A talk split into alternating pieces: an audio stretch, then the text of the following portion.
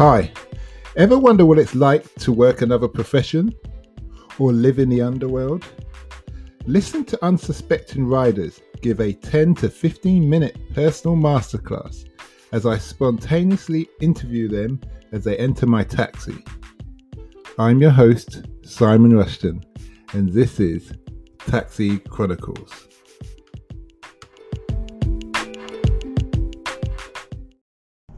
Morning, morning, morning. Yes, we're back. Another story, another rider, another episode. Today we have a guy in the car. He's a fitness instructor, but he's delved within the martial arts world and we've had an interesting conversation and we just want to continue that conversation on there. So nice to meet you today. All right, nice to meet you. So tell us, how did you get into the uh, martial arts world and the fitness world? Well, you know, you know how it was in the '70s, late '70s. Bruce Lee movies came out, and it was like all, all I was a teenager, and all the kids wanted to be like Bruce Lee.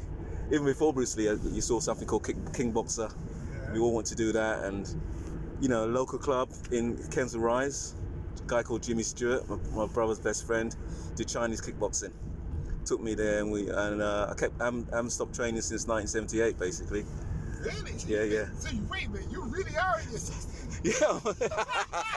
right. So when you said the 70s, I'm born in the 70s. exactly. Yeah. Yo, yo, I look at you. You're youngster. You, you believe me? No, no. I'm 62 next next month. Next month. Guys, girls, are you married? I, I am. Yeah, yeah, yeah. yeah. All right, so, ladies, tough luck. you got a guy who looks like he's in his 40s yeah. He's, he's, super fit. Must be super fit. Well, you know, I do my best. It's, it's getting harder. It's getting harder, but you got to train smart, as they say. Train yeah, smart. Yeah, yeah. yeah. it's all about the rest as well. Oh my God, the rest. Rest, stretching. The rest, stretching, the your nutrition. You know, you don't want to go over. You know, you don't want to eat too many chocolate biscuits. Carbs. You know. I've been training with um, some guys who are tw- 22. Right. And I'm in my. Oh, you got to go here. This one. This one. Um, uh, and I'm in my mid 40s, so they're double, twice my age. Yeah. Uh, yeah. I'm twice their age. Yeah. And it's interesting trying to keep up with people. yeah, yeah, yeah, yeah. Who are trying to, Wait, what, what, what are you training? What is it? Martial um, arts or weights or? No, no, just... we're just doing cardiovascular. So obviously because the gyms are shut now. Oh, cool, right, so we're right. going running in the park, doing pull-ups. Oh wow, and, okay. Um, lead work, you know, all body weight stuff. Yeah, yeah, yeah. That pull-up bar, man. Yeah, yeah one of my clients I've got, I've got him to do from from couldn't do one pull up since lockdown. Now he's up to seven okay. full full ones.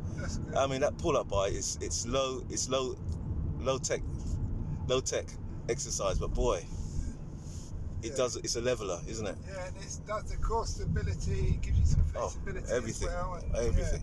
Yeah, it's a big thing in the military pull ups. Right. We yeah. the highest amount of pull ups I've done is 18. Wow. Yeah.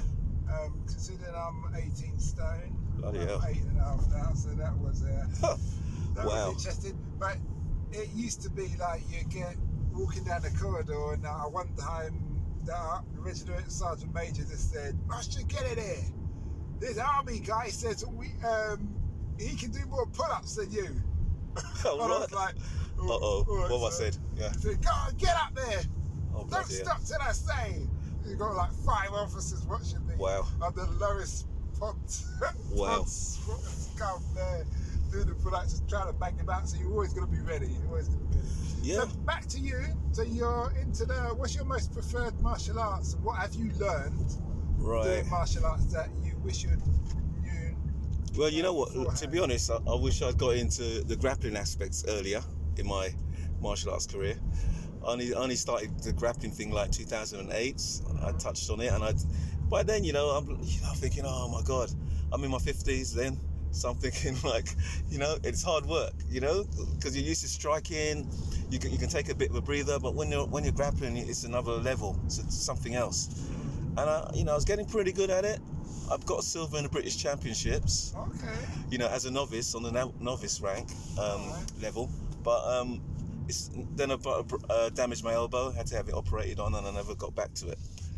But there's a guy in um, Milton Keynes called Ebi Ganza, mm-hmm. who, who has a CrossFit club, and he also he's also a multi black belt in Jiu Jitsu with um, on the um, Braulio Estima. And Ebi, so Ebi uh, taught me the little that I know of Brazilian Jiu Jitsu. So that was that's something I wish I'd got into a bit bit earlier. But um, to be honest, I I teach a lot of Tai Chi over the last 14 years. That's 14, 15 years I've been studying Tai Chi. I went to Australia in 2004 to work with my instructor uh, intensively, and he's a, he's a, a Australian, not a Chinese guy. But boy, I thought Tai Chi before I met him. I thought Tai Chi was just waving your hands around and just being healthy for health. Serious but, combat side of it. But there, yeah, but very few, very few people can actually use it for the combat side because it takes bloody ages to get there. You know, it takes a while. You got really have to be dedicated, and I understand it. I understand what, what it took, takes now because I've done it 15 years. So um, I've got to a certain level where I don't use it to, for combat as such as the Tai Chi, but you can put it, lock it into what you do. Have you ever talk about combat? Have you ever had to use it for to defend yourself over the years? I haven't actually. I never had to hit anybody to hurt them. I've had to push somebody back hard, and I've had to use my voice and my okay. my my energy. You know, yeah, you know, there's a lot to be said. Yeah, there's a lot to be said about the way you conduct, the way you look at somebody when you speak to them. You know, your your, your eyes, your, your body language has got to go with the voice. You can't otherwise they detect it straight away. So some guy attacked me on the train coming home from training one day. He was a drunk. I was sitting down. He suddenly he was over me with his fists rolled up.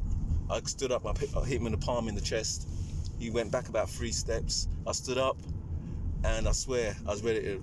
I was ready to take him down. Yeah. But I but I shouted like, "Sit down," you know. But honestly, the whole train was so shocked because the voices rang out like I was like I never, I never think I could shout so loud, so loud. And he, he, he was shocked. He literally just did exactly as he was told. Yeah. And that's because of the energy. I think you've gotta. Well, he's also he's probably not he's probably expected to hear a load of pub talk. Maybe that, yeah. Oh, yeah, I'm gonna do this. Yeah, yeah, yeah. No, no, don't waste time doing You're that. You're just telling him like a child, sit down, behave yourself. It's, exactly. You know what? I think that's what it, that's what it was. It's a bit like that. I think he was thrown by something like that. Mm, You're quite right. Well, we've come to the end of our journey short and sweet. What's the last question? What's the impact you want to have on the world? Impact on the world. Good question. Good question. Well, you know what? I don't know about the world, but you know, if I've got two kids, and uh, if if they if they're good, if they if they be be the people I expect them to be for the rest of their lives, I'm sure I'm sure I'll be happy. I'll be happy. That's all. that's all I've got to say about impact on the world. I've got thousands of students. I've taught thousands of students, and they. Uh, you can pull over here on the left, please. I've taught thousands of students over the years, and and some of them are still in touch with me. Even some of the students I don't remember. So I've had an impact on them, okay. and they're still in touch with me after like 20 years. So. Where can people find you? You're on social media. Yeah, you can. You can find me um, on Jeff dot Gishard. Jeff dot Gishard. J E W F. Is that an Instagram? Instagram, yeah. Okay. Well, thanks a lot for that, Jeff. Pleasure. And much appreciated. Pleasure. So what? Hmm.